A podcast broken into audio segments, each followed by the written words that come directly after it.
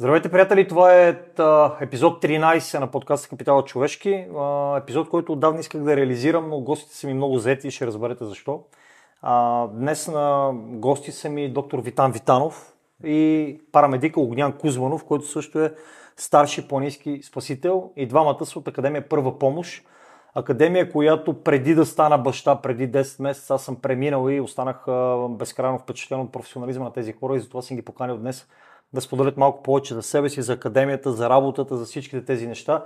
А, до голяма степен ще засягаме здравето като превенция, а, може да засягаме и като интервенция, но наистина а, добре дошли и благодаря за отделеното време, доктор Витанов и Огнян.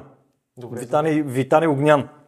А, добре, дайте малко контекст, какво се занимавате, за да може самите зрители да разберат а, какво правите вие като Академия Първа помощ. Занимаваме се с обучение, съответно, по първа помощ вече почти 10 години, като обученията са ни в различни направления. Това, на което ти си присъствал, е курс спешни детски състояния. Давам пример. Това е насочено за млади родители, хора, които работят с деца. Същия този курс е внедрен във всички училища и детски градини из цяла България, тъй като ние сме смея да кажа така малко нескромно, единствените лекари, които се занимават с такива обучения и са сме официално одобрени от Министерство на образованието и такъв един курс се внедрява по всички учебни заведения. Курса, който основно работиме събота и неделя, пък са хора, които обичат планината. Ето Огнян. Всъщност така ни срещна в течение на времето. Той присъстваше на един от първите ни курсове всъщност и така се запознахме и реално станахме част от екипа. Това са хора, които обичат да прекарат времето си в планината, практикуват различни спортове. Това ни е най-големия, най-основният курс, който е наистина насочен така за, за любители на екстремните спортове. Добре, Огнян. Теб какво те запали в този курс или? Или всъщност кажи ти с какво се занимаваш и после ще кажеш какво те запали в курса. То нещата така се случиха, че от планинското спасяване като доброволец планински спасител реших, че имам необходимост да си надградя познанията по долекарска помощ.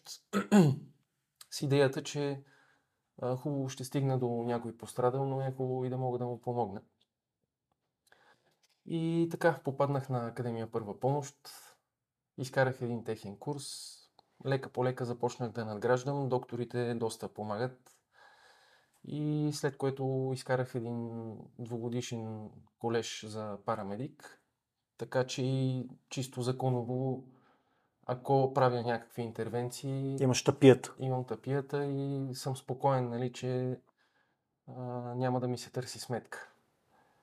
Интересно ми е, като хоби не, е за Не е ли тежко? Обикновено ситуациите, в които се сблъсквате, често са, така, има кръв, има безпомощност, има стрес, има някакви плачещи хора наоколо. Има и смърт, всичко има. А, от човека си зависи. Всеки човек е различен. Аз обичам да се изпитвам. Не обичам лесните неща. Като съм решил да бъда планински спасител, съм бил наясно, че а, там е много красиво в планината, но всъщност аз ще ходя на тежки ситуации и ще виждам тези неща. Не знам, вътрешно а, разбиране, обща култура, човек, просто на мен ми допада. Добре. Ми е интересно. Доктор, я кажи малко повече за детските градини, за училищата. Каква, е, каква програма правите там? Колко често обучавате учители, възпитатели, нали така? Да, ние... Тези хора доколко поемат? Е... Ние всъщност работиме с учителите, без значение дали е в училище и в детска градина. Те имат е, един курс, който е свързан с професионалната им квалификация. Министерство на образованието изисква от учителите да повишават професионалната си квалификация, която се записват на различни видове обучения които са одобрени от МОН съответно. Нашия курс по първа помощ, тези разновидности в училище или в детска градина съответно, е одобрен и те имат правото да се запишат. Имат и делегиран бюджет за това нещо. Така че той им е подсигурено. Интересното е, че когато дойдат учителите, те идват малко на сила. Защото директор е казал, днеска правим обучение по първа помощ, те са свикнали обученията при тях да бъдат доста сухи и едва ли не идват а, с идеята, добре, хайде, дайте да загубим 2-3 да часа. Минава. Да минава. Да загубим няколко часа от живота си, да ни кажат каквото има да ни кажат и да си ходим. И накрая всъщност като видят, че ние водим по много различен начин, ние водим доста по-интерактивно, не ги оставяме да скучават, правим много практически упражнения, защото първата помощ изисква да оказваш с ръцете си помощ. Това не е чисто теоретични познания. В някакъв момент трябва да почнеш да правиш компресивна превръзка, да кръвоспираш, да правиш сърдечен масаж. Ако това не ти е минало през ръцете, дори чисто теоретично да го знаеш, практически няма да можеш да се справиш. И всъщност ние на това наблягаме и накрая, когато мине курса, наистина нескромно звучи, но те казват, това е най-доброто обучение, на което някога сме били. И тогава изпитваш наистина някакво удовлетворение от работата си. Съвсем наскоро мога да споделя в голяма детска градина тук в София.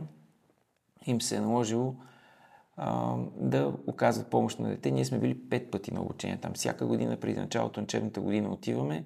Директорката наистина има желание всичките колеги да са максимално обучени и адекватни и се обади да сподели, че им се наложи от 42 минути да правят сърдечен масаж на едно 4 годишно дете и благодарение на техните действия детето е живо и здраво. Хм, така, интересно. Това, така, е, това е май най-голямата награда от това, да, което правите. Категорично. Добре, аз съм минал такъв курс, когато взех шофьорска книжка и пожелание сега. А, нямам спомен дори в казармата дали са ни провеждали такива курсове. А, на кое го отдавате това, че тези курсове не са силно застъпени в държавни институции, вероятно в, в частни институции? Липса на интерес или вярваме, че няма да ни се случи на нас? Комплексно е. Първо, като цяло, политиката към момента в държавата все още така не е осъзната в тая посока да се работи с обществото и да се подготвя това общество за тези ситуации. И съответно един човек, който е вече в зряла възраст и в психиката му това не е заложено като критерий, като нещо важно, че той от него зависи това даден човешки живот да бъде спасен, той реално отива на курса в БЧК за шофьорска книжка, за да си изгуби времето. Така той го осмисля и така той го осъзнал. Тук е ролята на всеки един лектор, който изнася тези лекции и как ще мотивира тия хора да разберат, че това е нещо важно. Аз мога да гарантирам, че презентацията, на която аз присъствах, беше много професионално подготвена, имаше много примери, част от картинките не ми бяха по вкуса, а, но наистина по-добре човек да се, малко да се стресне от цялото това нещо и да се опомни, защото първо сме смъртни, второ на всеки може да му се случи. А, и наистина искам да, наистина да ви поздравя за начина по който водите самото обучение тогава, когато бях. Аз ти благодаря за това разбираемо е някои от нещата да не ти допаднат. Няма красив инцидент, няма красиво кръвотечение, няма красив човек без съзнание, няма красиво щупена ръка. Обаче ние в този момент трябва да се събереме, както Гнян каза, да изпитаме себе си и да докажем, че можем да помогнем. Ако сме на улицата, например, можем да си позволим да подминем някакъв инцидент. Нали? Човек може да се обърне с главата в другата посока и да каже, някой друг ще помогне, да се размие отговорността. Но ако се случи вкъщи, как, как подминаваш? Детето ти се задавя. Какво ще кажеш? Аз сега ще изчакам линейка да дойде след 15-20 минути и те ще ми помогнат. Няма как да се случи това нещо.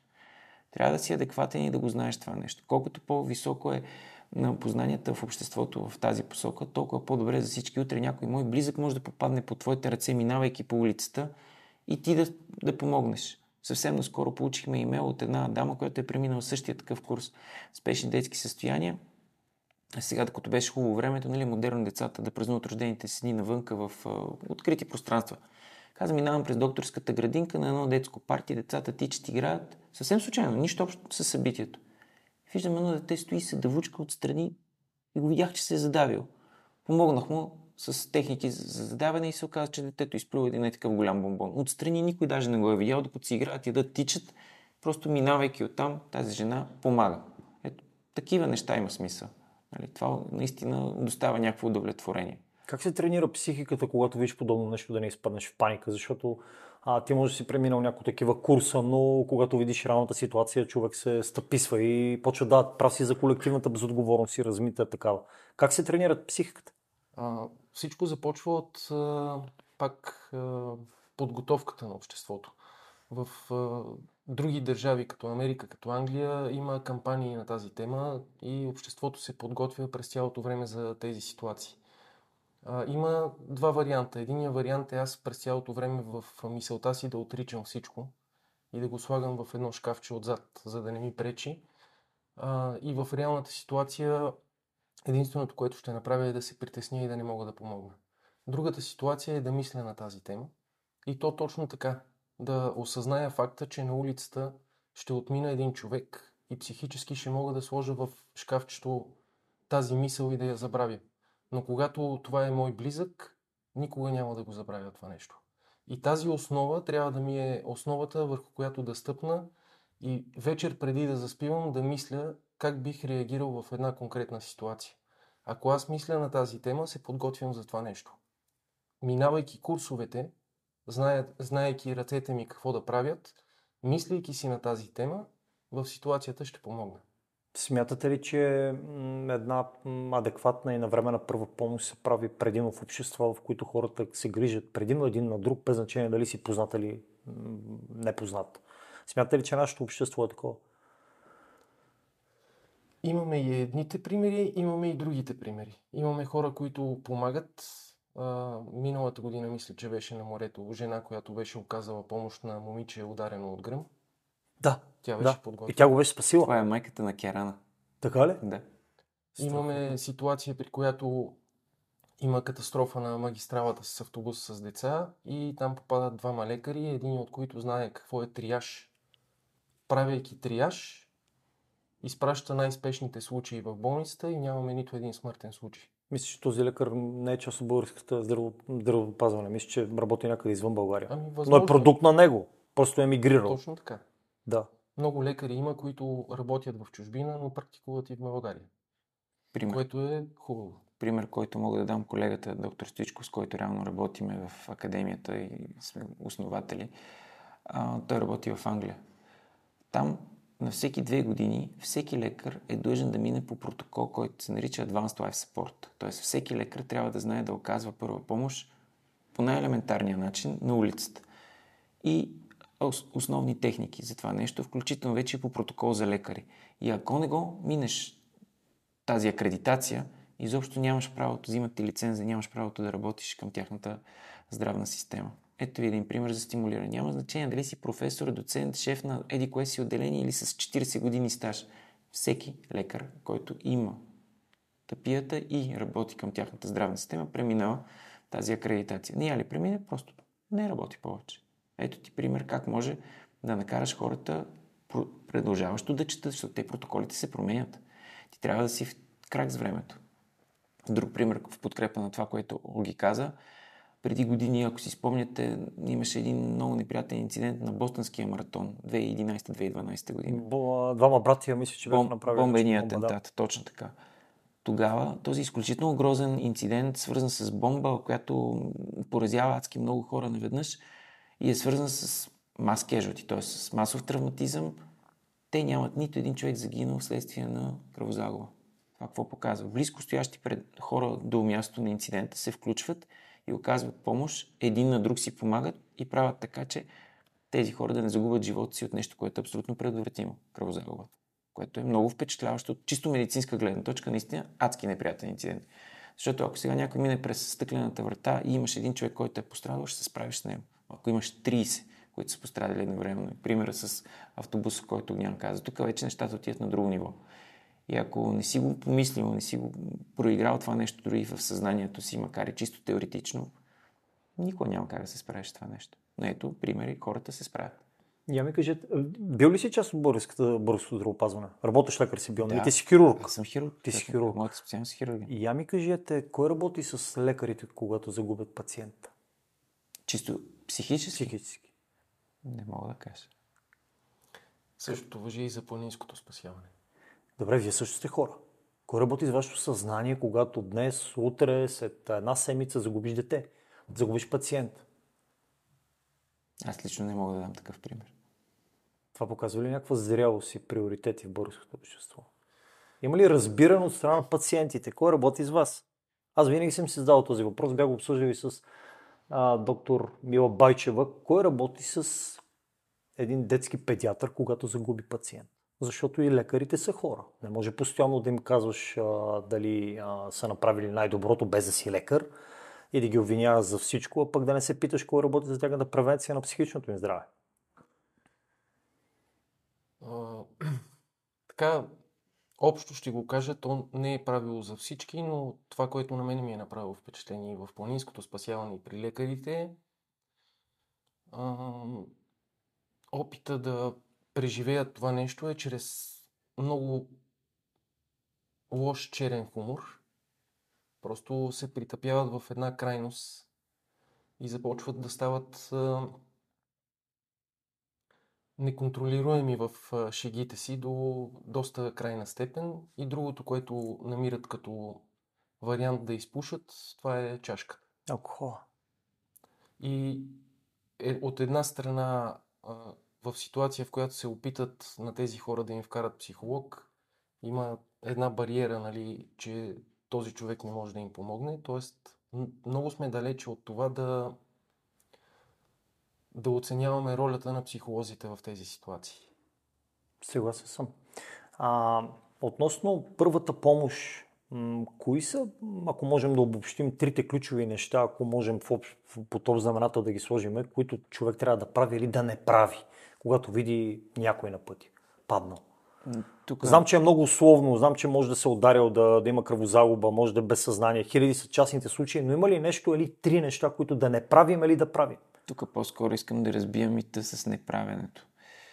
Също мога да дам конкретен пример, понеже в другото нещо, с което се занимавам, обучение на парамедици, част от колегите от предишния ни курс, които завършиха, работят в спешната помощ в Пловдив. И ни споделиха за инцидент с дете в село Труд. Точно преди входа на Пловдив, дете, което пада от лост. Сега, нали, много модерно ходят, тренират. Тето се изпуска от лост, пада и си удря главата. И изпада без съзнание. Съответно, те се обаждат на 112 близко стоящи хора и някой е казал, не го пипайте, за да не му направите нещо. Това е фундаментална глупост. Това е нещо, което ни отнема много усилия и време да убедим хората, че е много грешно. Линейката пристига след 12 минутки и за съжаление виждате едно дете, което е загинало и е загубил живота си вследствие на това, че от удара всъщност губи съзнание и коренен езика му е спаднал така, както ние му казваме глътнатия език. То реално няма нищо глътнато в него.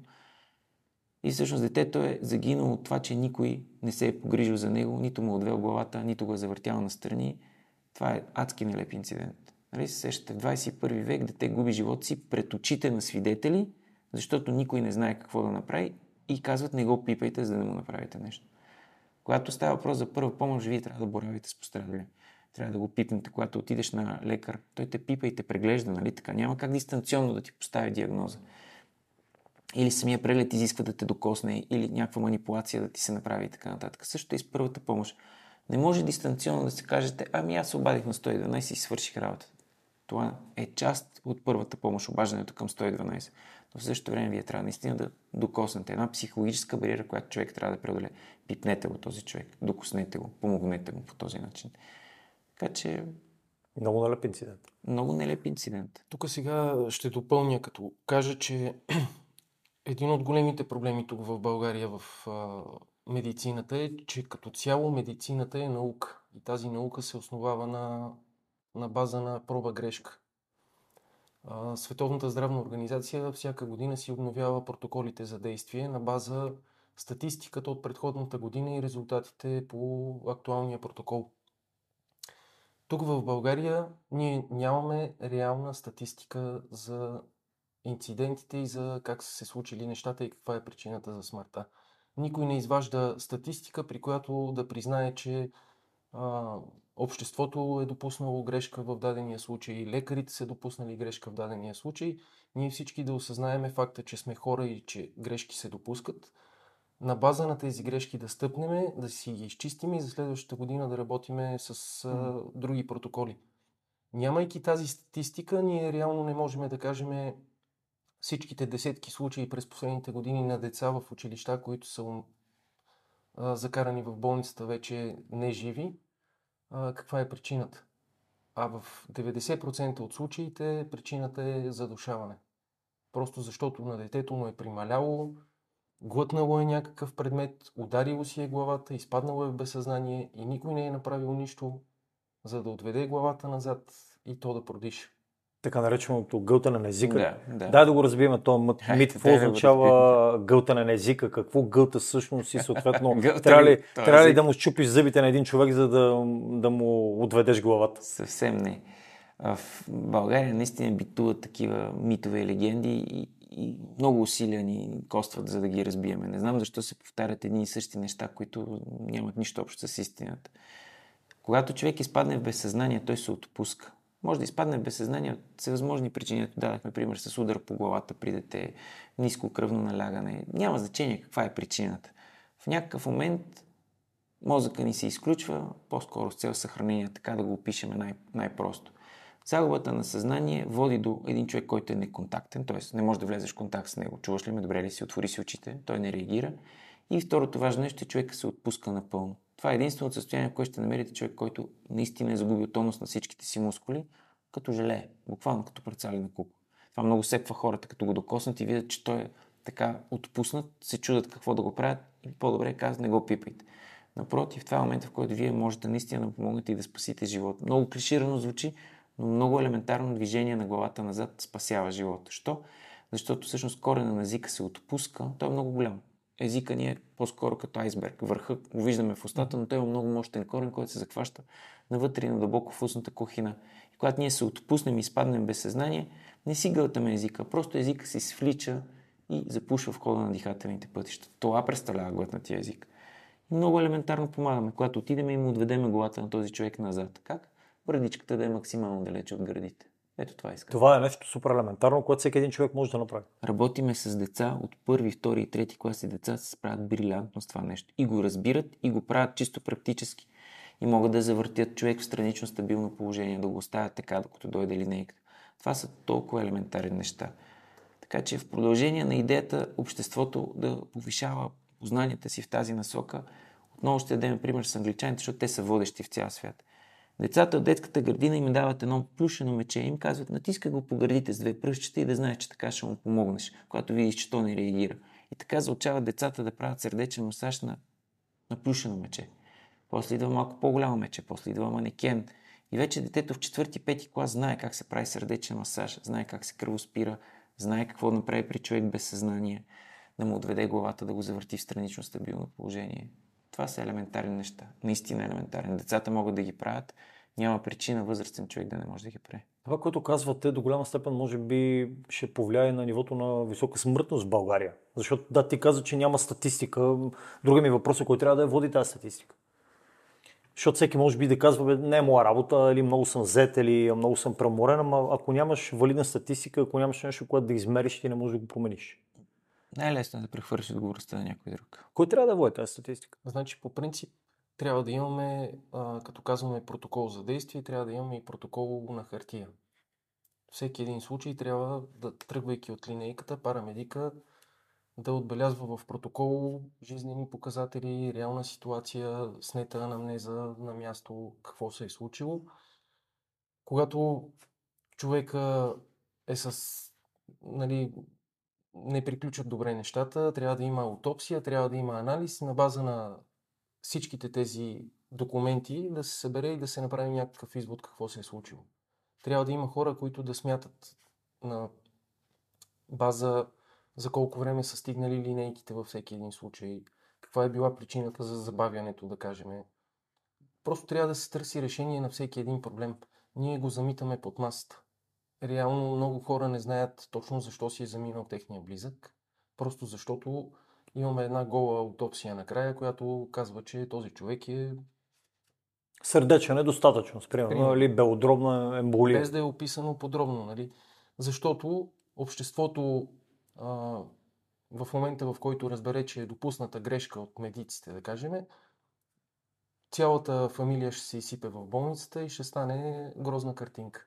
Ние като общество трябва да започнем да осъзнаваме някои неща. Новите протоколи казват, че пострадалия не се вози до болница, докато не се стабилизира. Това означава да се работи на терен. На улицата, на тротуара трябва да излезне медицински екип и да работи върху този човек, докато не го стабилизира. Ако в момента в България един спешен екип започне да работи реанимационен на терен, хората ще ги набият те не осъзнават какво означава това. За тях този човек трябва да бъде натоварен в линейката и закаран в болницата. Не осъзнавайки, че през този път той ще умре.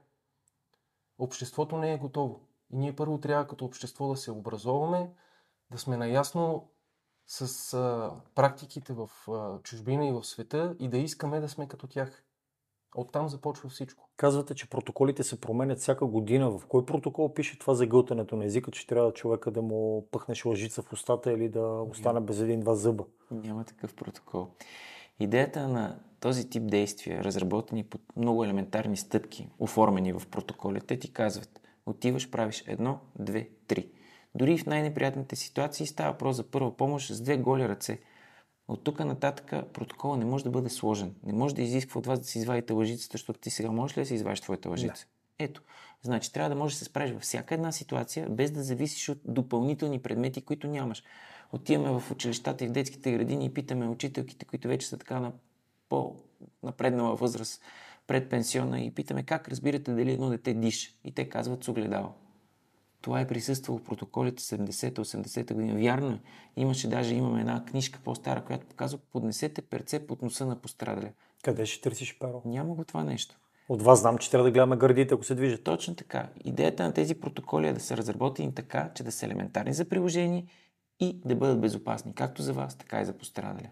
По цял свят се работи по този начин. Всъщност те са разработени най-вече под формата на конкретни стъпки, за да не изпуснем нещо.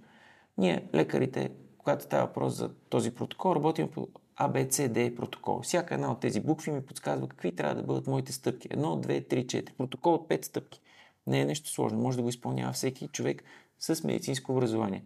Всеки човек за до лекарската помощ има не повече от 2-3 движения, които трябва да направи. Да отведе главата назад, да завърти човека на страни, да се обади на 112. Това не е сложно. Не ви трябва нищо допълнително. Може да го извърши всеки човек. Когато си говорим за бърза помощ, някъде бях прочел, че специално за София линейките, които са денонощно на разположение, са не повече от 30. Правилна ли ми информацията или не съм разбрал нещо? Тук аз мога да поговоря много за спешната помощ, защото частта с обучението на парамедици включва работата на тези хора в спешната медицина. За съжаление, и не само обществото, и здравната ни система още не е озряла за това нещо. По цял свят парамедиците са хората, които масово присъстват в линейките. Разбира се, има и лекари, разбира се, има екипа лекар с парамедик. Зависи от ситуацията, зависи от ам, местоположението на тази а, линейка, но същото въжи и за районирането. Всички линейки в София тръгват от едно единствено място. От Сточна гара. Как стига в пет и половина тази линейка до Люлин или до Дружба? Чисто технически. По Цариградско. Всеки човек, който пътува, знае какво представлява сутрин и следобед а, това място. По лекичка могат да се подобрат нещата и най-вече да се внедри тази нова професия. Давам един пример. В Нью Йорк ако трябва да сложите по един лекар във всяка линейка, един такъв мегаполис, как ще се случат нещата? Хората са го измислили. Действия с протоколи, които поддържат живота на пострадалия до пристигането в болницата. Това се изисква. Ние не можем да развиваме някаква невероятна медицина на терен. Това не се изисква от нас. От нас се изисква да стабилизираме състоянието на пострадали и да го транспортираме максимално бързо до лечебно заведение. Това е идеята на хеликоптерите, това е идеята на масово да се, да се сложат екипи на различни места. Защото ти казваш, има 30 линейки. Линейката сама по себе си не върши никаква работа. Но толкова ли са, защото реално обществото около си смята, че бързата помощ трябва да се отзове за 5 минути. Първо тя тръгва от сточна гара. Е Второ, ако има 30 линейки за 2 милиона жители в един град, как да стане? Ето, човек като тебе, който няма нищо общо с здравеопазването, посочи проблемите. А представяш ли си хора, които реално разбират от здравеопазване? Може много да се подобрят нещата. Още малко да задълбочиме. Когато говорим за София, дали са 30 или са 35 линейките, нали, това не е чак толкова важно. А, нека да отидем в а, община Треклено, която е в Кюстендилска област. В а, самото Треклено има една линейка, която е, като я отвориш вътре с една носилка. Има и някакъв здравен работник реално ако в махала на село около община Треклено имаме човек с прединфарктно състояние, трябва да тръгне линейка от Кюстендил. Тази линейка трябва да се движи 50 км по асфалт, след което трябва да мине около 20 км по черен път, за да стигне до този човек. Това е в едната посока. Те малко обречена работа ми звучи. Абсолютно. Малко обречена работа. И тук е ст- статистиката. Не можем да кажем за последните години колко от хората в Трекленска община са си намерили път в големите градове, а колко са си заминали по а, нелепи стечения на обстоятелствата. Хм. Просто защото няма кой да им помогне. Мога да дам още един пример. Сега, във вторник бях в а, обучение в училище в Давидково. Това е много навътре в Родопите. Директорката се свърза с, с нас и каза, ще дойдете ли за обучение? Ние сме 8 човека. Вие сте доста малък колектив. И тя ми се примоли каза, докторе, моля ви се, елате, защото ние буквално сме сами на фронт. Нямаме медицинско лице в училището, нямаме медицинско лице в населеното място. Един път в седмицата идва лекар за 4 часа от Смолен при нас. И там си има хора, които си живеят. Запознах се с тях, децата в училище, прекрасни хора, буквално оставени без никаква здравна помощ, дентална помощ. Никаква. Добре, то малко сме м, 21 век или сме малко назад, не знам. В смисъл, Тези, как, как тези се хора бори там тази... нямат здравеопазване от 21 век. Защото ти казваш, не се чувствам добре, отиваш в университетска болница, тук отиваш в клиника, където пожелаш след 5 минутки, 10, в голямия град си в лечебно заведение, където ще се погрижат за теб. Да, може да трябва да изчакаш по-спешните, но ти вече си в здравно заведение. 50 минути в посока, ако изобщо могат да стигнат до теб, защото когато е хубаво времето, да. Като завали 30 см сняг, А и там преимуществено хората са застаряващо население. Реално Да. казусите са доста повече. Точно така. А, всичко започва от това, че в едно място като Треклино не може да очакваме, че ще има високо квалифициран медицински персонал. Или този персонал ще бъде в големия град в България, или ще бъде извън България. Системата като цяло трябва да бъде преработена. И когато в някакъв прекрасен момент имаме хеликоптер, този хеликоптер за село Трек... за град Треклино, село Треклино няма значение, ще може да реагира до 20-та минута да е на място и ще закара този човек в големия град, където има високо квалифициран медицински персонал, който наистина ще може да го поеме и да го лекува. Към момента нещата са много далече от 21 век. Добре, да, нали всяка година, поне по, по телевизията казват, че се повишава бюджета за здравеопазване. А, някакви милиарди се спускат, казват а, как, къде се набиват тия пари. Искаш да си говорим за бюджети в здравеопазване? Добре. Хайде сега да почнем от осигуряването. Колко милиона в България са здравно осигурени, знаеш ли? Не. Около милион и 700 хиляди. С редовно платени здравни осигуровки. Останалите. Какво се случва с всички други? Военни, майки, пенсионери. Те не плащат здравни осигуровки тези хора. И накрая излиза, че много малък процент от обществото подсигурява здравното така, Състояние на състояние на всички останали, защото ние имаме солидарен принцип М. на а, здравни осигуровки. Примерно в Америка е индивидуално. Така че, от, почвайки от тук млади хора, които реално работят и съвсем умишлено не желаят да си плащат здравните осигуровки, ти говориш за милиарди, но ние сме много хора в България, които имат нужда от здравеопазване. Здравеопазването е едно от най-скъпите неща. И връщайки се на тези хеликоптери, ние тук искаме да съчетаем две изключително скъпи неща авиация и медицина. Кое е ефтиното тук? Нито машината е ефтина, нито поддръжката на тази машина е ефтина, нито екипа, който ще се качи вътре, обучението му е ефтино, нито квалификацията му, нито познанията му, нито по консумативите, които те използват.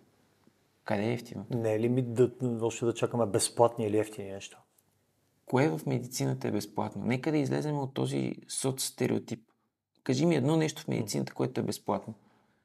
В Америка, в Англия, в Германия. Аз опитвам да се сетя кое в магазина е безплатно. Започвайки от най-скъпото нещо, вложението ти в този кадър. Ти влагаш 6 години в този медик, за да го обучиш и той да вземе специално, е, да вземе диплома. Оттам нататък той решава къде и какво да специализира. Това са още между 3 и 5 години от живота му.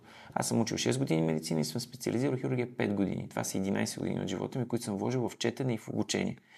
И накрая какво излиза, че хората, които са с тази степен и звание, най-често си намират пътя в Европа.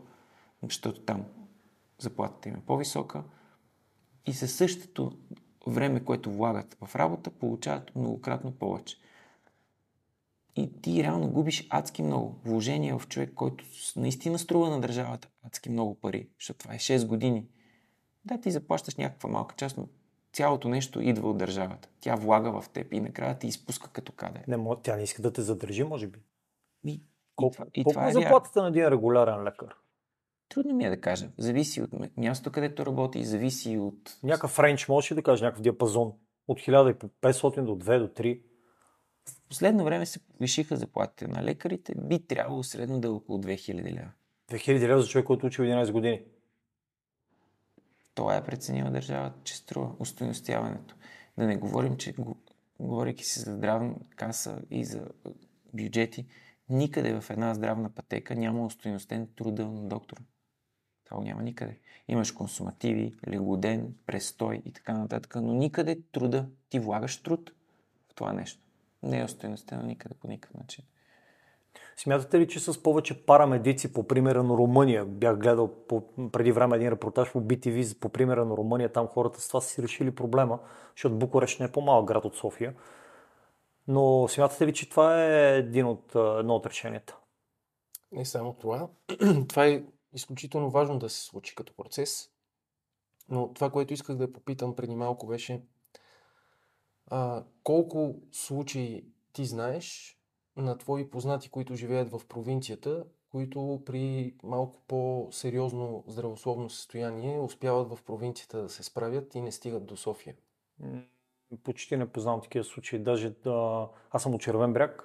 А, различни мои познати, които преди години а, бяха на темата с деца, те целенасочено отбягваха да а, раждат там, въпреки че болницата е огромна. Не знам дали някога се завърши тази болница. Едно време Червен бряг е бил доста а, по-голям град, отколкото е сега, но целенасочено и при превенция, и при интервенцията отбягват а, Червен бряг. Избирате ли Луковите или най-големия град в района, който е с фокус здравеопазване, Плевен? Плевен, да. Там е по принцип е с а, голяма база.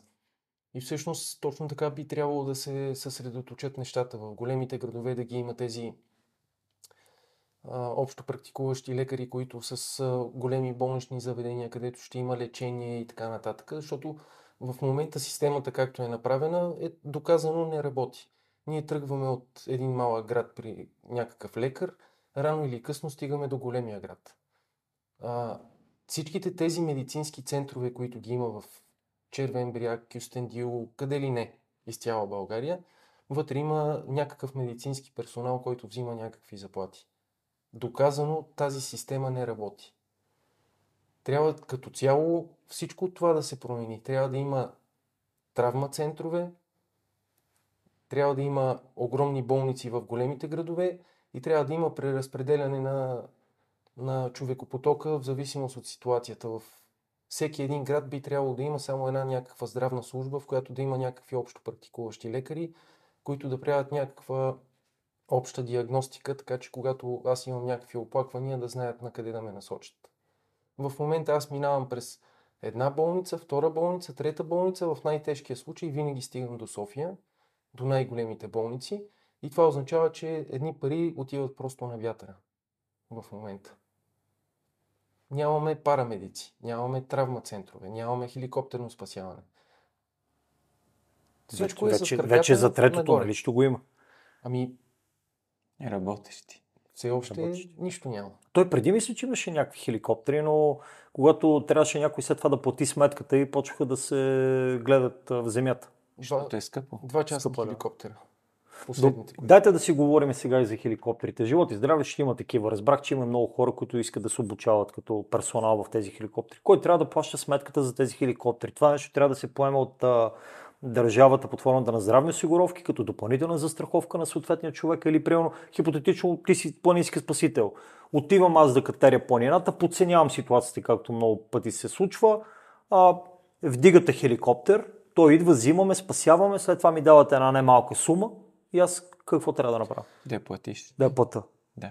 По света единствено държава, за която аз знам, че това е държавно нещо, това е Румъния. Навсякъде по света, във всички развити държави, хеликоптерното спасяване е частна практика. и държавата плаща на определена фирма или на определени фирми, колкото са избрани, за да поддържат хеликоптерите и медицинския персонал в тях. Мгм.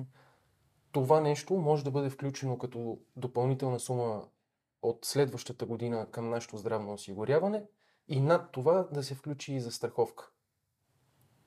Какво означава това? Ако на всеки един българин в страната му се взимат по още 5 лева на месец за здравно осигуряване, плюс 10 лева на година или 20 лева на година за, за страховка, тези пари ще покриват петта хеликоптера, които трябва да работят на тази територия. Това е нищо повече. Нищо повече. Тя топлата вода е измислена. Трябва просто да потече при нас. И не е добре да е в държавата тази дейност. Така ли? Добре, да хората, които катерят планината, без значение дали имат а, качествата и екипировката за това нещо, доста често, е сега като и сезон, постоянно има някакви хора затрупани от лавини или паднал, чупил си кръка. Хора като теб ги носят по 8 по 10 часа, нали така? В Да. пресечена местност. Я ми кажи, какви, при какви условия работят а, планинските спасители? В България Само на мускули ли е е всичко? на доброволни начала. Общо взето, доста е на мускули. А, така да кажем, че от 2007 година до преди две години някъде имаше някакъв приличен бюджет, който успяваше да покрива нуждите. Сега тук от две години бюджета отново е изключително свит. Реално бюджета, който се пада на планинска спасителна служба е достатъчен до толкова, доколкото да може да се сипе гориво в автомобилите, в моторните шини, да се плати тока по базите и сме до там. Оттам насетне всичко останало е борба, гонене на инвеститори, спонсори, да се рекламираме тук и там, за да си набавяме някакви пари. Е, вие нали сте държавно учреждение или сте частни? Да, но бюджетът е изключително малък. Не е приоритет, така ли? Просто парите са абсолютно недостатъчни, като тук говорим за пари, които да покриват дейността на планинска спасителна служба, не да се плащат заплати на спасителите. Спасителите са доброволци. Всеки един спасител е с някаква професия и в свободното време, вместо да ходи да ловува, да дрифти или да прави нещо друго, в свободното време в планината и спасява. Интересно, браво. Не знаех. Не знаех, че си изцяло доброволци. Мислих, че са някакви Има заплати. 50 щатни спасители. Такава е практиката в развитите държави и тя всъщност показва, че там, където е доброволно планинското спасяване, е по-добре работещо, отколкото там, където е платено. Защото човек го прави със сърцето си. Излишно е да питам дали тези хора са преминали подобен тип курсове. Вероятно, м, честичко преминават такива курсове. Две парамедици ли са? Ами, Не е задължително. Навсякъде по света един планински спасител е и парамедик. Тук в България, понеже формулировката все още не е така законово определена точно и ясно, а, реално би могло теоретично един човек, който е планински спасител и окаже до лекарска помощ на пострадал, този пострадал след това да го осъди за това нещо. Така стоят нещата. Интересно. Аз за това съм изкарал колежа за парамедик, за да съм спокоен, че правейки нещо върху даден човек, не съм подсъдим. А като казваш, че ма, има само за гориво на колите, поне за кучетата, има ли храна осигурена? Да, за кучетата има храна, те са в още по-специален режим, защото а, те, освен в планината, работят и при земетресения. А, на международно ниво ходят в а, съседни държави да помагат, така че там, да, кучетата са обгрижени. Повече от хората? Те го заслужават. Съгласен съм. А, преди два дни сина ми имаше презентация в първи клас пред съученици за планинска спасителна служба и а, първото, което обясняваше каква е ролята на планинските спасители, второто, което обясняваше е каква е ролята на кучетата. С простички думи, едно куче за 20 минути обхожда територия, която 5 човека я обхождат за а, 30 човека, извинявам се, я обхождат за 5 часа. Интересно. Така че кучето заслужава Колко време е необходимо за едно куче, за да стане спасител? 3 години, Три години. за да бъде работещо от класа, първи клас. Колко време е на служба?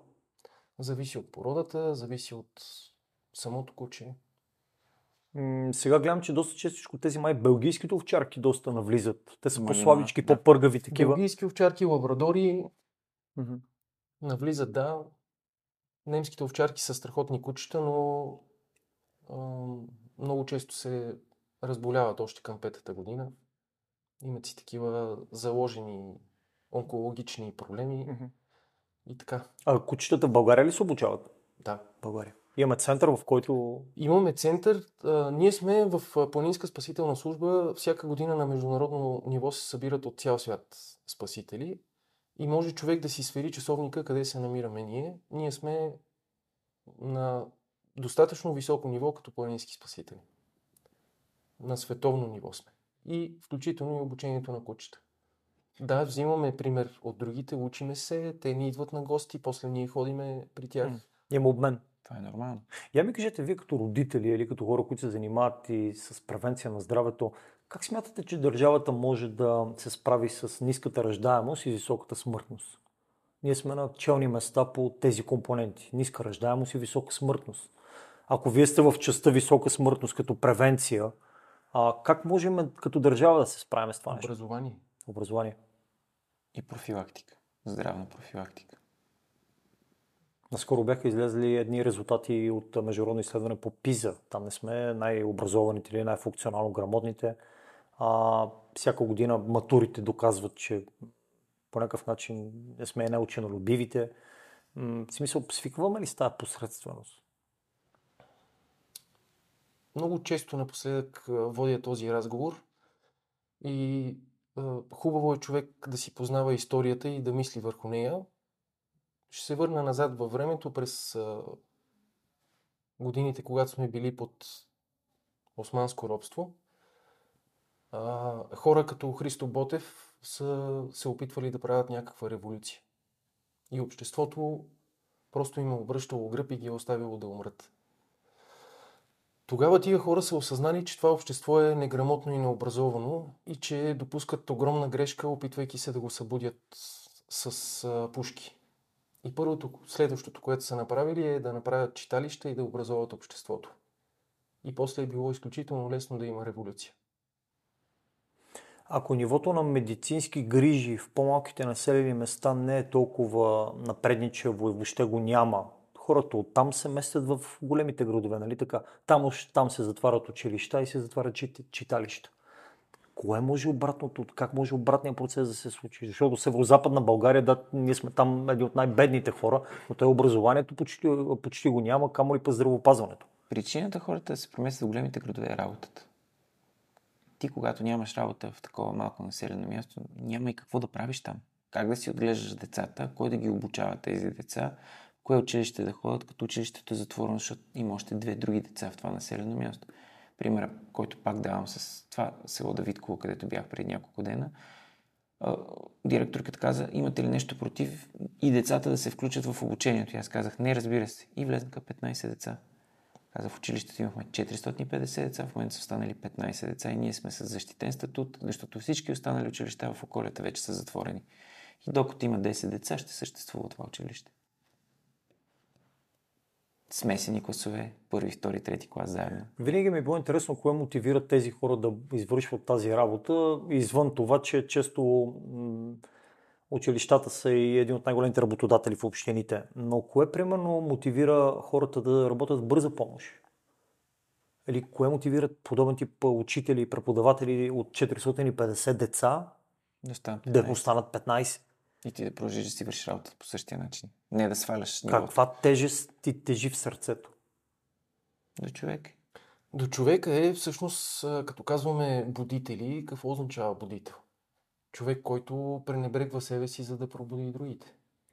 Има такива хора. Има факт, съгласен съм. И те май не са в парламента. А определено. Много странно, че хората преди да влязат в парламента, част от, много, малка част от тези хора по, по, познавам. Те са различни хора. Като влязат там, нещо им става. Тези хора дали преминават курсове по първа помощ? Дали са изявили желание? Не, не са присъствали така да, да се обявят и да кажат аз съм депутат от еди коя си партия и присъствам на курса. Не се е случвало. По-скоро а, представителната извадка на хората, които идват на нашите обучения са и родители, които са отговорни към децата си, хора, които обичат да практикуват различни спортове и са попадали в ситуация, в която не са успяли да помогнат и в последствие идват. Немалко хора идват по този начин и от техни близки. Случи ми се еди какво си, за съжаление, някои от тези случаи са с фатален край. Въпреки това обаче тези хора идват и желаят да, да се научат. Аз бях адски безпомощен. Това чувство, че не мога да помогна и не зная какво да направя, е ужасно. И идват с, с желание да се научат. Така не тичаме ли след събитията? Тоест, трябваше да се случи, за да Това е следешка чулка. Да не звучи всичко негативно, факт е, че курсовете постоянно се пълнят и има хора, които искат да са част от нормален свят, искат да променят нещата започват от себе си, искат да се променят, искат да научат нещо ново, така че има ги тия хора. Аз мисля, че то, това е пътя. Ако искаш да промениш а, общото, промениш първо себе си, работиш върху себе си. Иначе, ако тръгнеш изначално с идеята да променеш общото. Много корпоративни обучения в последните 4-5 години а, правиме. Идеята на тези корпорации е, че те в повече случаи са дъщерни компании в България, но някоя по-голяма компания, майка, световна. Тоест предимно международни са международни. В тези международни компании има разработен протокол. Не еди колко си хора трябва да имате дефибрилатор. И когато дойде този протокол в България, те казват, какво е това? Защо трябва да го имаме? И това струва 5000 лева. Трябва ли да го има в бюджета? Не може ли да направим, примерно, някакъв концерт за нашите колеги? Да Тимбилдинг. Тимбилдинг. Да поканим някой да попее четвъртък след обед. Ще си изкараме хубаво. Може и това е страхотно. Това спотява колектива. Обаче постепенно, като идват такива протоколи от Европа и от е, световните компании, това кара и хората тук в България да искат, да могат и да ги познават а, тези неща. И всъщност това са предимно млади хора. Да, компании, които си позволяват добри заплати, а, предимно IT компании. В същото време обаче там наистина виждаш едни будни хора, които идват с желание на курса и си тръгват спокойни. Защото това пак са родители, пак са хора, които свободно се движат нашето общество. И утречка, ако нещо се случи, аз би бил много доволен, ако, не дай си Боже, инцидент, близък, познат, те попадне под техните ръце. Те ще се включат, ще помогнат със сигурност. Няма да подминат инцидента. През какъв период от време трябва човек да преминава подобен курс? Защото аз го преминал преди 10 месеца, но ако тръгне сега ти да ме изпитва за някои неща, може би нещо съм позабравил. Това е нормално. Случва се най-вече защото не ги практикувате. И дано никога да не ги практикувате. Това са едни познания, които носиме със себе си. Те не ни тежат, но утречка, ако се наложи, ще ги извадиме и ще започнем да помагаме. Нашия опит показва следното, понеже ние сме разделили обученията си на първи основен курс и на втори, последващо. Че ако един човек е преминал тази година обучение и дойде след година, година и половина на втория ни курс, след това тези познания остават наистина трайни, защото те са минали няколко пъти през ръцете, чисто теоретично ги е чул, практическите занимания са много полезни. И това сме го доказвали, между другото. Хора, които са преминавали на двата ни курса, сме ги сборвали с медици 6 курс, на които също сме правили обучение по специален протокол за Advanced Life Support и имаме практика, ние всъщност работим много с актьори, и в даден ден разиграваме реални ситуации. За тази врата има четирима пострадали. Ти не знаеш какво се случва вътре. Трябва да влезнеш, да направиш една категоризация на пострадалите, този триаж, да видиш кой ти е приоритетен, кое е живото страшаващо, кое не и да направиш две-три елементарни неща по този човек. Влизат на групи по трима. Трима хора, които са без каквото и да било медицинско образование, но преминавали нашите курсове и медици шести курс. Кой мислиш, че се справя по-добре? Странно е. При медиците шести курс, а, понеже ти си учил медицина, кога е практиката при вас? Само теория ли е? Идват колеги на обученията ни и казват, ние не сме биели инжекции, мускулни, подкожни, никакви.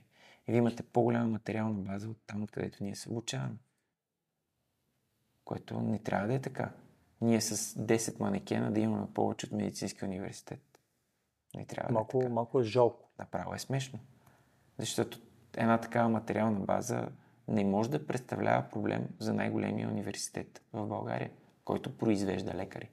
Може би това е едно от нещата, което потиква един млад лекар а, да напусне България, освен условията, отношението често. Категорично. И Системата. Системата. Системата те отблъска много бързо. Защото когато завършиш медицина, ти си най-често на около 24-5-6 години, зависи как и кога точно. Но около тези 6 години, ако влезеш на около 19, би трябвало на около 25 да си завършил. На 25 години хората вече мислят за семейство, за деца и така нататък. Или почват да озряват в тази мисъл. Ти обаче не ходиш в тази посока, имаш още 4-5 години да специализираш. Докато специализираш, най-често специализацията ти е платена, ама не от държавата, а от тебе. Тоест ти вадиш пари от джоба си, за да си плащаш следващите 5 години. И накрая се превръща в едно много скъпо хоби медицината. Твоите родители трябва да се грижат за теб, докато станеш на 30 години и ти само четеш и накрая излизаш без да си постигнал нищо в живота си. Нямаш семейство, нямаш деца и нямаш работа, която да може да ти го осигури това нещо. Как стимулираш тези хора да, да вложат 11 години от живота си и да влезнат в една система, която, меко казано, не е чак толкова добра? Има предвид, че ти говориш на идеалния вариант, когато имаш специализация, а там съм чул от Имаш място. Да, това с местата и с тежкото връзкарство и шурубаджанашината там бил огромен бич и проблем. Да. И ти реално спъваш тези хора още в момента, когато те тък му са озряли и са станали едни кадри. Мислещи млади хора. Да. Но пък за сметка на това си намира веднага място в Германия. М. Добре, да, ние ли го рисуваме много черногледо или Не, наистина това това е е, реалността. реалност? реалността. Тези хора, които остават тук в България, остават напук на всичко. И казват, запъват се или са домошари, ето, пак Трябва да. да кажем, че има лекари на световно ниво, млади лекари, лекари, които се интересуват, четат всичко съвременно и ново, постоянно. И когато отидеш при този лекар, се чувстваш на мястото си, Мгм. че този човек наистина се грижи за тебе. Има ги тия хора, нали? Не може да го отречеме това нещо. Но те са Дон Кихотовци. Винаги ми е било чудно, не чудно, по-скоро интересно да разбера психиката на лекарите в бърза помощ. Там какво ги мотивира тези хора да са, освен динамиката, освен това, че ти не знаеш днес какво ще се случи, но отношението от страна на пациенти и на близки до някой степен е и оправдано, защото ако чакаш една линейка 40 минути, ти в един момент, когато си безпомощен и виждаш един гърчи се човек, ти не можеш да... Не знаеш как, как да реагираш. Назад искам да обърна внимание, че в много големия процент, когато близките твърдят, че линейката се е забавила, след това имаме а, изваждане на, по GPS на автомобила, точно кога е задействан, кога е стигнал на мястото. Ние като хора, свидетели на пострадал, който ни е близък, изпадаме в едно състояние, в което 5 секунди са цяла вечност. Съгласен съм, да. Има го това.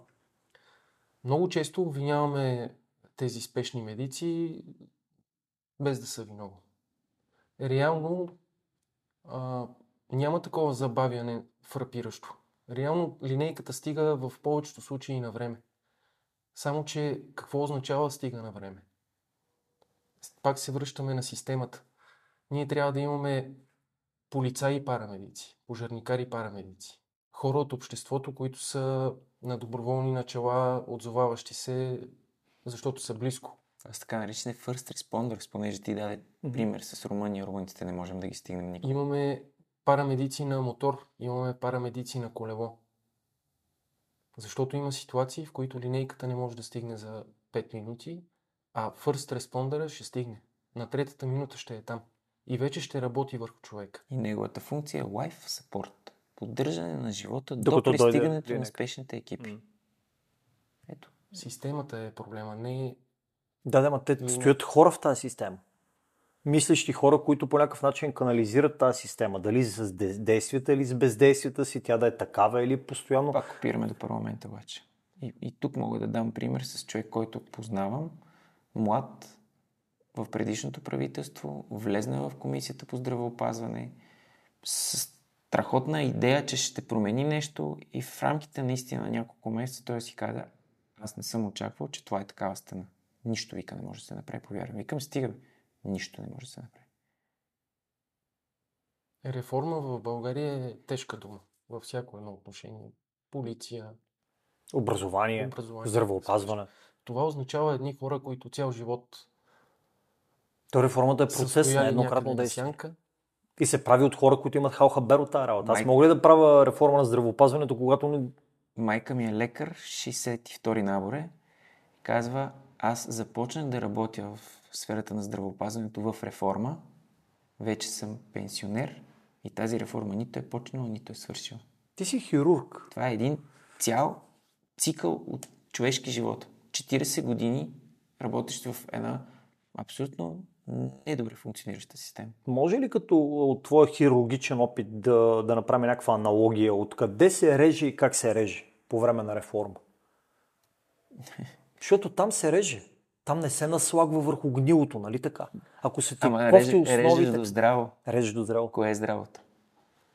Трябва да дойдат хора, които да искат. Винаги накрая опираме е, за едни пари. Аз ти споделих преди началото на разговора, че имам още едно висше образование, това е здравен менеджмент.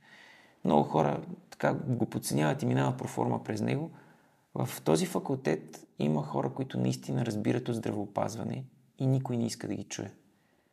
Те говорят топлата вода, както казах, е измислена. Те казват какво трябва да се направи. Ето давам ти пример. Здравеопазването в Германия. Знаеш колко здравни каси имат? Не. Не една, ще ти подскажа. В България имаме една. Ти отиваш в един единствен магазин, от който си купуваш само това, което има там. Няма друга сфера в а, обществото и в а, социума, в който ти да нямаш аналог.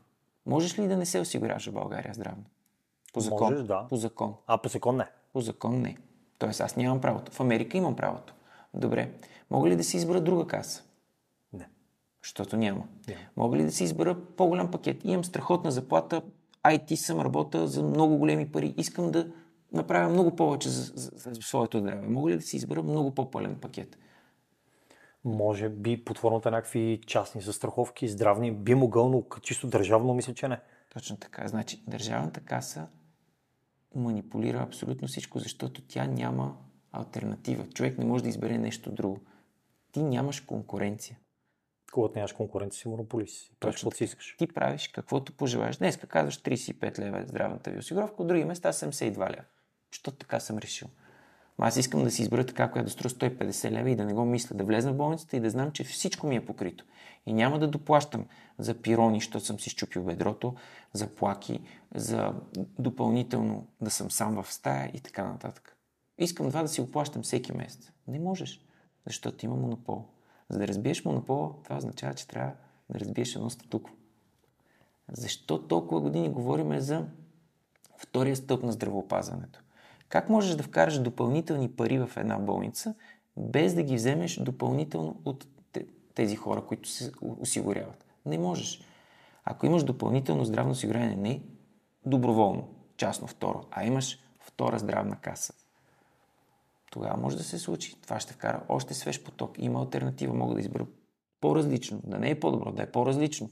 По-голям пакет, по-малък пакет и така нататък. Ето ти примери. Още. А, всеки лекар започва в държавна болница и се стреми да стигне на база това, което е показал до частната болница и да кара Мерцедес. На, какво, на каква база?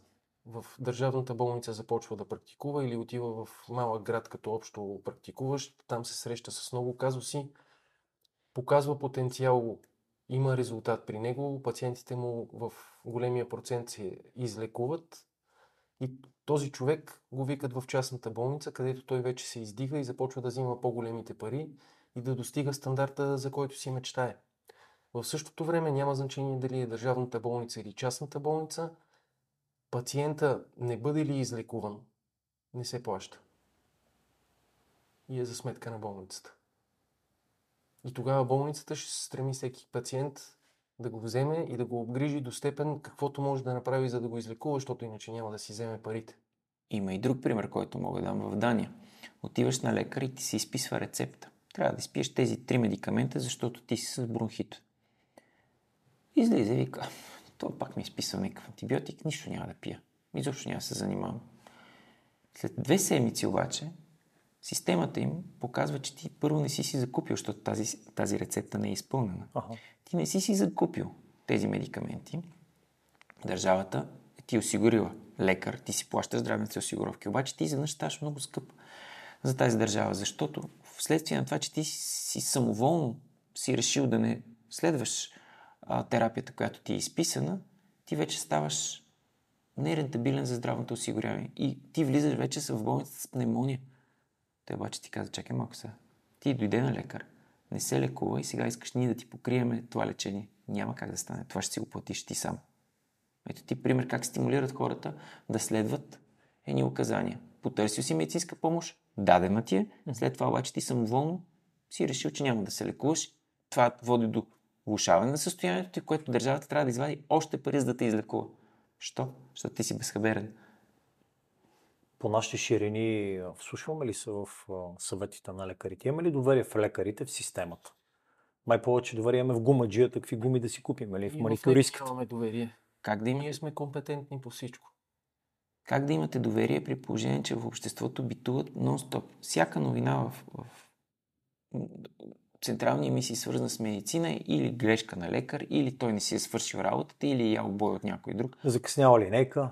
Това е целенасочено. Защо не се каже една страхотна трансплантация се направи? Това дете е живо благодарение на този екип и така нататък. Никой не го вълнува това нещо. Хората, когато си вършат работата нормално, това е така, така трябва да бъде. Обаче, като не си я правят как трябва, линч, ама обществен линч. Няма човек, който да работи и да не бърка. Ти можеш ли с ръка на сърцето да кажеш, че не си допускал грешки в работата си? Не мога. Забравих да отговоря на този имейл. Нещо дребно е, Да. нали? но това не води до... Може би при лекарите отзвука е малко по-силен, защото там понякога в една единствена грешка коства един човешки живот. Така е, затова е, това е екипна работа. Обаче, обществото е настроено срещу това нещо. Същото беше наскоро и срещу а, учителите. Учителите винаги са виновни. В детските градини хората ни споделят, че проблеми не, не са децата, Родителите. родителите. Той идва без каквото и да било педагогическо образование ми дава наклон аз как да възпитавам и да гледам това дете. При положение, че това е разписано, какво трябва да се случи. И аз трябва да се съобразя с тях или да им кажа махнете се, не ми говорете и вече има конфликт. Защото всеки се опитва да разбира от всичко. Все едно ти да дойдеш и да влезеш в операционната и да свършиш моята работа, или аз да седна на твоето бюро и да свърша твоята работа. Не мога. Не го знам как се прави, не съм го учил. Ти не знаеш в коя страна се държи скалпа. Затова нека всеки да е силен в своята си област. Аз лично съм го виждал това нещо като пример на обученията ми за родители.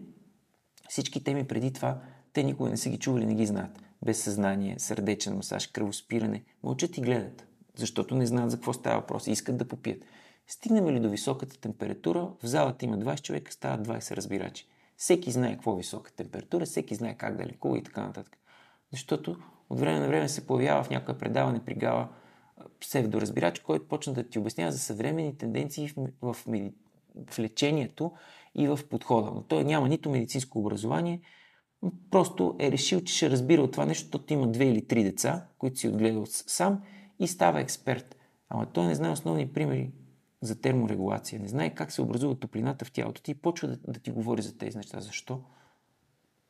Как се случва това нещо? Добре, да нямаме ли ние като общество някакво критично мислене, в което Няма. да отсяваш, да знаеш на кой да вярваш? Влизаш в БГ, мама, и там пише всичко. А, пример пак а, с медиите. Човек а, припада в някакъв магазин и военен някога някъде е чул, че трябва да му събуе обувката и да го хапе по пръста и така ще дойде в съзнание. Събува му обувката и го охапва и човека идва в съзнание. Каква е причината? Не е охапването. А, по медиите гръмка новина във всички Военен Военен човек и го върна от ония свят. И, а, и до тук. И какво чува обществото? А, аз, а, ти ще се посмееме малко, нали, и ще продължиме напред. Но много хора това нещо ще им се набие в главата. Ще минат 10 години от техния живот, ще изпаднат в тази ситуация и ще тръгнат да правят същото нещо. Медията не си прави труда да каже в заключение на целия този репортаж. Все пак трябва да уточниме, че това не са правилните действия за реакция в тази ситуация и вие трябва да направите А, Б, С. Тя медията няма експертизата да го каже. Ма, Пита, покани- трябва да пита. да покани човек, с който да го изкоментира. Който и лекар да поканите или го включете в пряка връзка, ще обясни, че няма такова нещо, трябва да се отвежда главата назад. Наградихме а, актьор, който самоотвержено скача от сцената и пъха колана си в устата на човек, който е изпаднал в беседание на първия ред и го награждаваме с това някакво звание, защото бил спасил човешки живот. Чудесно, че е тръгнал да помага, но за съжаление го е направил неправилно. Кажете го. Другия път прави се еди какво си, еди що си. И когато излезеш пред една аудитория от 30 човека и им обясняваш за отвеждането на главата назад, те викат, ама добре, не трябва ли извилица или слъжица? Как да ги убедиш, че не трябва? Те чуват постоянно това нещо. Залива се с недостоверна информация. Вие казахте протоколи. Къде може обикновеният човек да се добере до тези протоколи, да ги разбере или не му е негова работа? В България не може. На български язик няма добре разработени такива материали, но ако човек борави добре с английски, European Council of Resuscitation, влизаш вътре и има всичките протоколи. Ти даде пример за лавина, за отдавник, за какво ли не. Едно, две, три, четири. Те са в елементарни стъпки. Това нещо е разписано. А добре, де, що го няма на български язик? Министерството на здравеопазването не трябва ли да създаде някакви или локални, или да ги припознаят тези протоколи, че са такива? Те, те са световни, няма нужда да, да измислиш ново нещо. То е написано, просто само трябва да го преведеш на български. А защо го няма? Как да говоря на този въпрос? Пак се връщаме на темата. А, трябва изцяло всичко да се промени. Ма това са супер елементарни работи. Да. Това не знам, не знам, не трябва тук да си академик по Не. нещо си, за да го Не, разбереш. Значи идеята на а, тази спешна помощ, до лекарска помощ, тази идея в целия свят работи на принципа не да разбираш. Имаш ситуация А и действаш по протокол А, Б, С. Едно, две, три. Имаш ситуация Б и действаш по протокол 4, 5, 6. Не трябва да мислиш, не трябва да диагностицираш. Тук не е творческо мислене. Не. имаш точно конкретни действия. Същото въжи за а, по цял свят разиграване на ситуации, земетресение. Събираме се всичките служби, планинска, пожарна, полиция, а, БЧК, всеки, който е ангажиран в една такава ситуация. Всеки един от нас има, аз като лице имам точно разписани протоколни действия. Не се отклонявам наляво, не се отклонявам надясно. Аз правя само това, което ми е казано. И това го тренираме два пъти в годината, всяка година. И когато се случи даденото нещо, всеки един от нас знае какво прави и не се отклонява и не допуска грешки. По цял свят, за разлика от България. Ама то това не е ли малко neuropсихология? Ние на какви правила спазваме и следваме? Тези подвижения или някакви... В смисъл, то малко пак се въртим в Ще карам някакъв с кръг. 50 км в града. Ами никой не кара с 50 км в града. Да. така че- Когато си говорим за, за корпорациите, понеже много хора са заети в тези компании, а пък хора като мен, HR или пък малко по-социално отговорни собственици на тези бизнеси, биха наели хора като вас, в които в рамките на 4 часа ти каза, че е вашето обучение, биха могли да дадат това знание на тези хора, защото да, ние сме служители от а, 5 до... От 8 до 5, но след това сме хора и сме... Вашия живот не свършва само с работа. Абсолютно. А, какъв тип компании ви търсят? Предимно международни ли или има и български? Има и български, предимно свързани с IT технологиите, но в последните години започнаха с нас да се свързват и хора, които са в производството. Пример, Там трудовите злополуки са да, често срещано Въпреки, явление. че са- самите машини а, и всяко едно такова производство е предвидено най-вече с цел превенция, така че да не се допускат. Но мога да давам много примери. Най-често в, около Пловдив има заводи, които произвеждат части за коли. В Стара Загора последно бях ходил в един завод за каучкови уплътнения. Въобще хора, които наистина произвеждат нещо. И, и, и е доказано, че може да се случи и трябва да знаят как да отреагират, особено тези заводи, които се намират в по-далечени райони и имат по-дълъг транспорт до голямо лечебно заведение. Трудовата злополука никога нещо, не е нещо дребно, за съжаление. Защото една пресъка ти захапе ръката и те пресова, не завършваш с лепенка по котрето, нали? Завършваш с тежък престой или инвалидизация в болнично заведение. Когато си говорим за данни, имате ли данни за трудовите злополуки в България? Покачват ли се, намалят ли? Им- Кои са най-често срещани? Трудовата медицина трябва Трудовата да медицина. това нещо. Те ми го казаха и ми дадоха много интересен отговор в епизод 11, а, че м- не се покачвали, но си стояли на времето, на което са. Което ми беше много странно, защото в един момент, когато си говорим за цялото това знание, хората четат, променят се поколения, надявам се, че се променя и начин на мислене, Трудовите злополуки са ни същи. А, ти го виждаш като проблем. Ами виждам, щом няма намаляне, а си стои като някакво Плат. статично нещо. Да, вярно, че няма и някакво... Статистиката е много сложен процес и всъщност трябва да осъзнаем факта, че преди 10 години а, производството, поддръжката и каквото и да било в България е било а, по-малко, отколкото е в момента. Имаме развитие през последните 10 години. Ако имаме застой в трудовите злополуки, това означава, че имаме намаляване реално М. от статистическа Мгм. гледна точка. Обаче има и още един подводен камък и това е недобре водене на статистики. Казаха, Много че имат прикрити доста трудови злополуки, които... Не се пишат като трудови, защото тогава работодателя М. Беше ми интересно да питам, когато си хоум офис, как се доказва трудова злополука и влязохме така в, в интересен, хубав казус. интересен а, казус с тях ми. Трудно се доказвало. Как, ама трудно. Защото в един момент, когато си хоум офис и паднеш банята по време на работа, това трудова злополука ли се води? Как се доказва? Как се измерва? А, Това са интересни казуси, които, когато си говорим за значи, с български up-to-date а, неща в законодателството, в кодекса на труда въобще не е добре описано. Нормално. А тези неща Това за home office и за само преди 5 хибриден... години. Знаеш ли, имаше го преди много време, но по-скоро беше някакъв, а, а, някакъв стимул за повече технологични компании. След COVID много хора видяха, че има различни професии и професионални роли, които могат и да работят и хибридно или а, не е задължително да си там да те микроменажират в офиси и да те гледат кога идваш и кога си тръгваш. Но това пък даде друг тип казуси, които до сега никой не излиза с решение. И всеки се оправя както може. Всеки Това за намира решение. злополука е а, въпрос на оправдание, ако ние като общество не искаме да го впишеме. Според мен е елементарно да се разпише. Най-лесното е да се чекираш сутринта, че започваш работа и да се чекираш, че си приключил работа. А, дейността ти е очевидна. Нормално е и в офиса да отидеш до туалетна, нормално е и вкъщи да отидеш до туалетна. След като е в работно време е трудова злополука. М. Простичко е.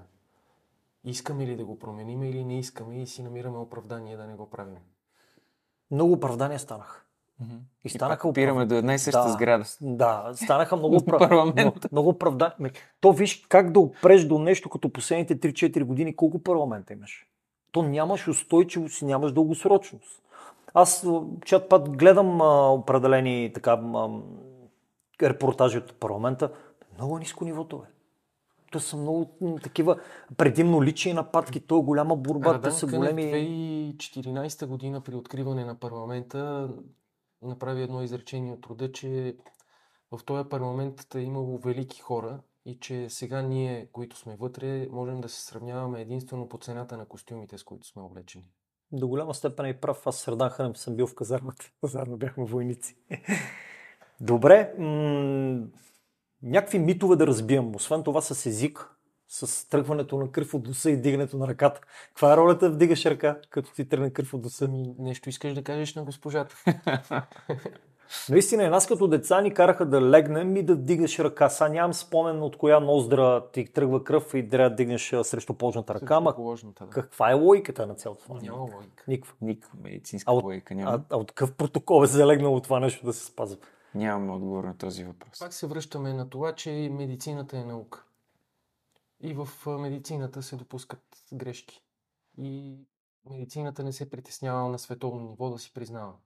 Да, някога, някъде сигурно е било разписано това нещо, някой така е било предположил, ама кой знае кога е било това преди 150 години. Това е като звъние, който е охапал човека по крака ли? Истината е, че всичко опира до две неща в медицината. До нашата анатомия и до нашата физиология.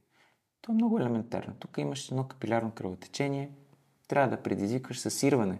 Как става това? По много елементарен начин. С притискане. Всяко едно кръвотечение спира с... Ти като се порежеш по пръст с ножа, какво правиш? Стисваш си Да. пръста, нали така? Същото и тук. Просто трябва да се стисне носа и главата да не се отвежда назад, а да мине напред. За Да, да, се тича стига в гърлото. точно така. Ако една кръв постоянно тече към дихателните пътища към носоглътката, ако детето не преглъща през цялото време, когато то преглътне тази кръв отива в стомаха и след малко тя може да дразни лигавицата и детето да повърне. Като повърне една топка кръв, майка му вече е припаднала два пъти. А то не е ток. А то не е топка кръв, просто детето я преглъща тази кръв. Тя няма къде да отиде. А ако не я преглътне, обаче ще се задави. И това е опасно.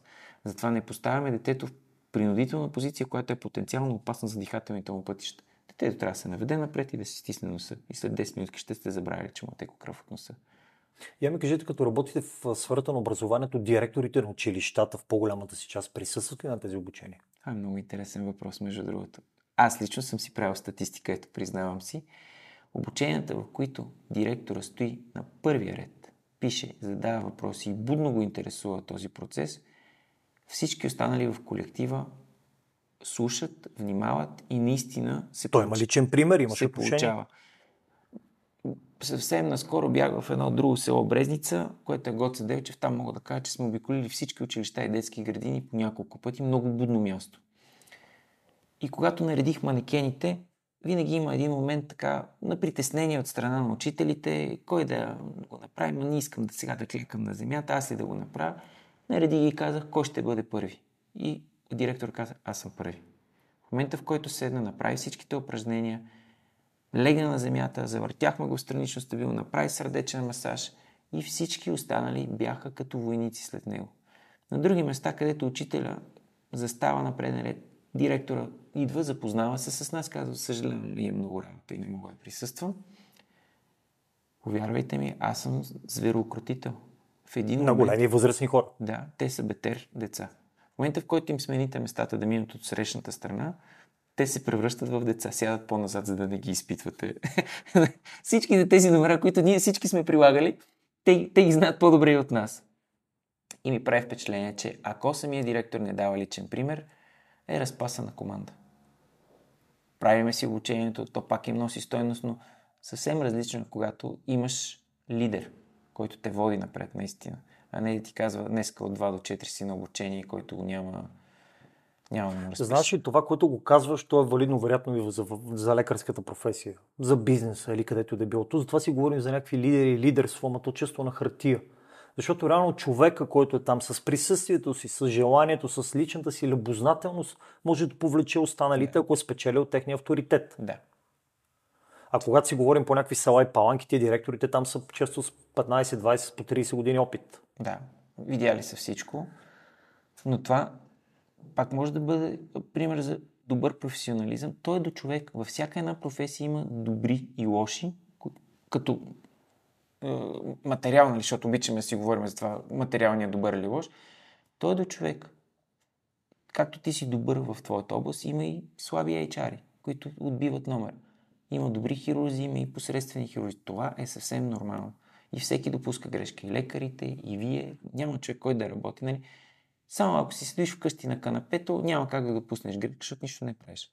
Почнеш ли да работиш, това се случва. Но има ли хора, които да дърпат целият процес напред, нещата стават много по-лесни. А защо според вас с лекота се слагат стереотипи на цели професии? Прямо лекарите са такива, HR-ите са такива, а, учителите са Убийци, такива. бели престилки. Да, Е, защо с стереотип се об- обхваща цяла гилдия или Достатъчно съвкупност е да има една черна овца и когато това нещо се раздуе в, в обществото и, пак казвам, не без участието на самите медии, е много лесно.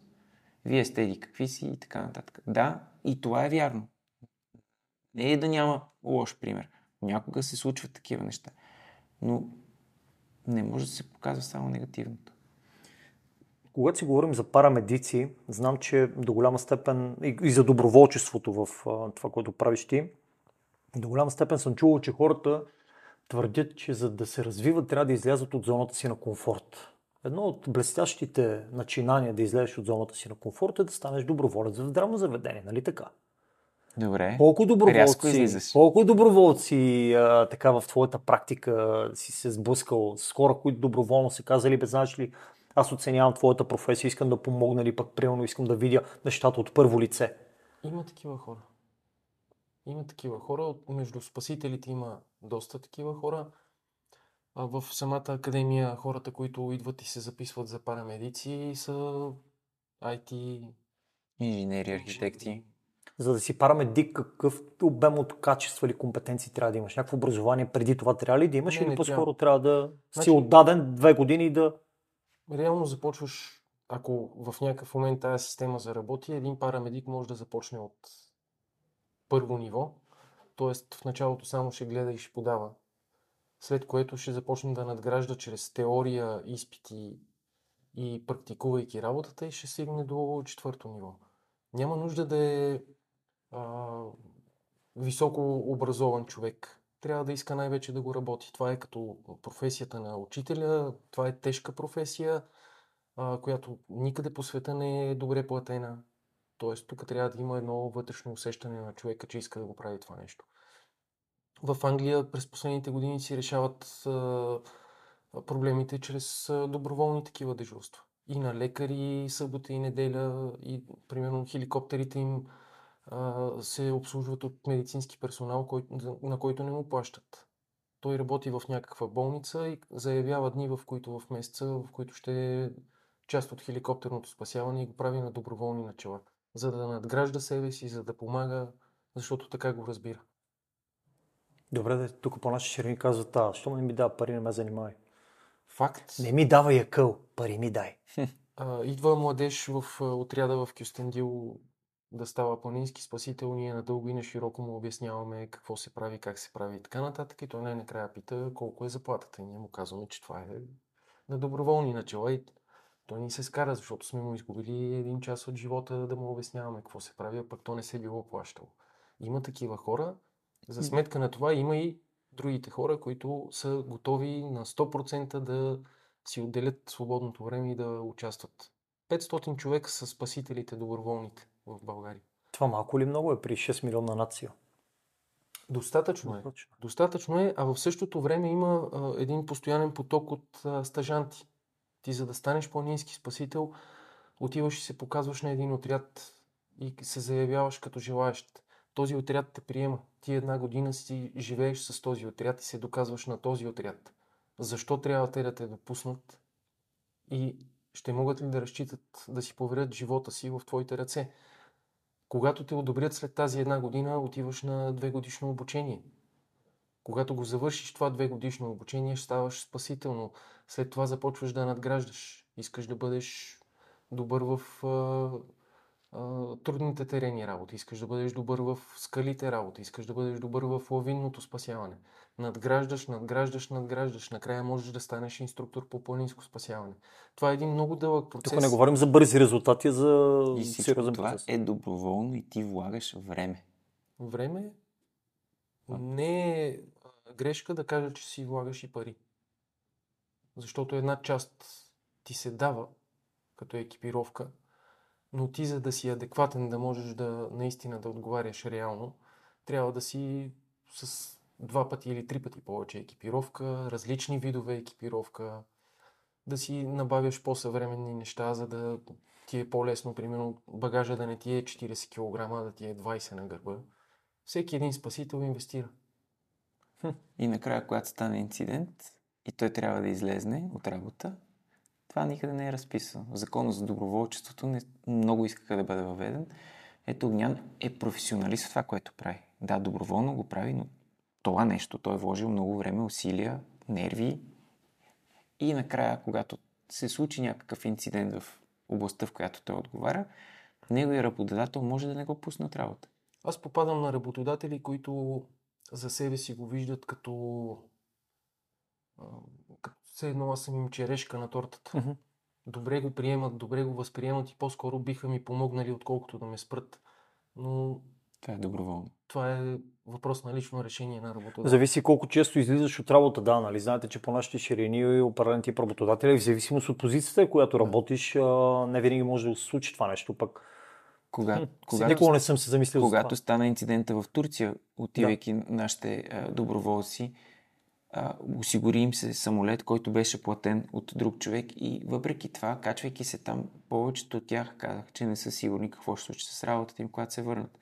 Наводненията, които бяха тук по Царево, ние присъствахме на няколко дена след това, просто бяхме там. Всичко това се случва абсолютно на доброволни начала и тези хора, излизайки от работа, не знаят как е отрегулирано това нещо. На мъжка дума. А е доказано, че те са професионалисти. Сега аз не лъжа, нали? Ами, сега ще ходя да помагам. Тук поснима от работа. Това са хора, които имат кучета. Той си взима кучето и с това куче отива в чужбина да работи и да помага. Нали, това не е... Ти ходи ли си Не. Там отидоха, значи то пак и в тези ситуации има триаж. А, самата страна Турция в момента, в който има някакъв проблем, заявява от какво има нужда. Те си имат доста добре подготвени структури, виждат къде им е недостиг и казват имаме нужда в момента от 5 кучета от България и 5 кучета от Англия и 40 пожарникари от България и 40 пожарникари от Германия. Толкова. Тоест, той има предварителна заявка, не е Да. всеки да си юрни да отиде да... Значи, Защото и едно- там организация, ги как да помагаш. Ето още нещо, което трябва да кажем. Когато тук в България нещо се случи и хората се организират чрез Фейсбук да ходят да помагат, обръщам се към всички хора, когато отидат на даденото място, да потърсят човека, който е Организатор. организатор, който организира нещата и да му кажат, че имат желание да помогнат. Той ще ги вкара в процеса по най-правилния начин, така че да е безопасно за тях и те да са ефективни. В големия процент, както момченцето в Перник, което се изгуби миналата година, с първите стъпки, които направи обществото да помогне, първото, което направи е да изчисти следите на детето и кучетата не можаха да го намерят. Ако хората, доброволците не бяха тръгнали веднага да търсят 500 човека в гората и бяхме пуснали първо спасителните кучета, може би още на втория ден щяхме да го открием това дете. Това си е тема за се нов да епизод. помагаме, Вижте колко малко неща опитват каруцата. Абсолютно. Накрая сме на нашия разговор. А, по ваши наблюдения, мъжете или жените се справят по-добре в първата помощ? Кои запазват по-голямо самообладание? До човек. Да човек? Не мога да кажа. Жените нямат проблем с кръв. Май, май. но това не е нали, винаги работещо и жените се притесняват, и мъжете се притесняват. Въпрос на психика е и всеки трябва да, да не го слага отзад в шкафчето и да го забравя това нещо, а да мислим на тази тема. Пропуснах ли нещо да ви питам, пък вие да искате да ми го кажете? Може да си говорим така до довечера. Ако кажеш, има винаги какво да си кажем. Със сигурност, може би в новия сезон може да направим един епизод свързан с доброволчеството. Защото наистина много нови, поне за мен, нови за мен неща се, се казаха, пък разчитаме, че а, доброволно, давайки съдържание от този епизод, с този подкаст, някакви хора ще задълбаят малко повече. Тоест, и, и аз по някакъв начин участвам в доброволчеството, освен като активен кръводарител, ама и с информация и с интереси хора като вас. А може и да сме се събудили желанието някой да стане парамедик и да влезе Защо в не? сферата на здравеопазването. Защо не? Абсолютно. Защото в един момент, ако искаш да промениш нещо, трябва да влезеш в него. Това са- Трябва да преборя определени мои страхове вътрешни, за да се впусна в това приключение, но имам вътрешен, така, вътрешен потребност да помагам. От какво трябва да изходим? А, аз, като старши планински спасител и парамедик, не съм супермен, не съм спайдермен. Да, в а, очите на децата изглеждам по този начин. Но за себе си съм наясно, че в една ситуация ще мога да помогна, в друга ситуация няма да мога да помогна. И това трябва да мога да го преживея. Не, не мога ли за себе си аз да осъзная факта, че а, пред мен ще има човек, на който аз няма да мога да помогна и той ще умре, не е момента да го правя това нещо. Е, затова ви питах и кой се грижи, грижи ли се някой за здравето, менталното на хора, когато загубят някой друг. В България като цяло, като лекар мога да го кажа, психическото здраве също се замита под черджето. А, ние не, не осъзнаваме, че психическото здраве на един човек рано или късно, ако то се влуши, има влияние и върху физическото му здраве.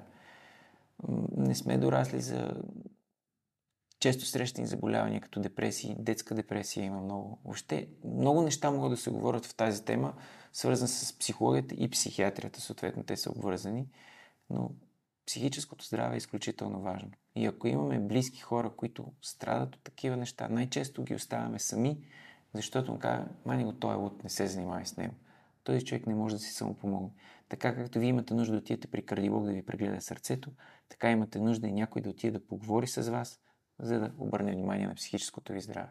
Единственият добър пример, който мога да дам е спасителите, които ходиха в Турция, в момента в който се върнаха, говоря само за водачите на кучета, в момента в който се върнаха на летището почти не дадоха шанс на журналисти да им задават въпроси и директно ги вкараха в стая с психолог.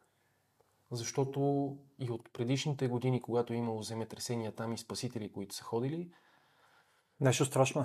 буквално се връщат Други хора. Смазан. смазани и не хора вече. Те са пречупени просто. И тук практиката беше перфектна в тази ситуация. От самолета директно с психолозите Браво. и чак три дни след това дадоха шанс на журналистите да разговарят с тия Това е добър пример, браво, трябваше да го кажем. И хората, разговаряйки с журналистите, човек може да види един мъж, който в планинското спасяване какво ли не е видял, как плаче докато говори. Това означава, че щом плаче, означава, че го изкарва, което означава, че е имало ефекти от предходните дни, но това дава реална представа какво този човек е видял. Защото той е видял много неща в живота и след като плаче, значи там е видял още повече. Всяко Нещо нещо, по телевизията, като го видиш, то всяко нещо има точка на пречупване. Дори най-здравия метал, като го напънеш до край, рано или късно ще се щупи. Аз ви благодаря за отделеното време и за, за този разговор. Беше ми безкрайно приятно и аз лично себе си нови неща чух. А, благодаря. А, приятели, а, това беше не фаталният епизод 13, защото нищо фатално няма в него, освен че отново има доста а, теми за размисъл. М, последвайте Академия Първа помощ, участвайте в техните курсове, направете го повече от веднъж и аз лично бих се радвал, вероятно и моите гости, ако по някакъв начин сме добавили а, повече знания за превенцията и сме пречупили определени частички в нашето мислене, отколкото ако сме по-скоро нещо замитащо под килима. Бъдете здрави, гледайте на своето здраве като ценност, работете за него и помагайте на останалите хора без да искате нищо в замяна. Аз съм и бях Мирен Великов. Чао!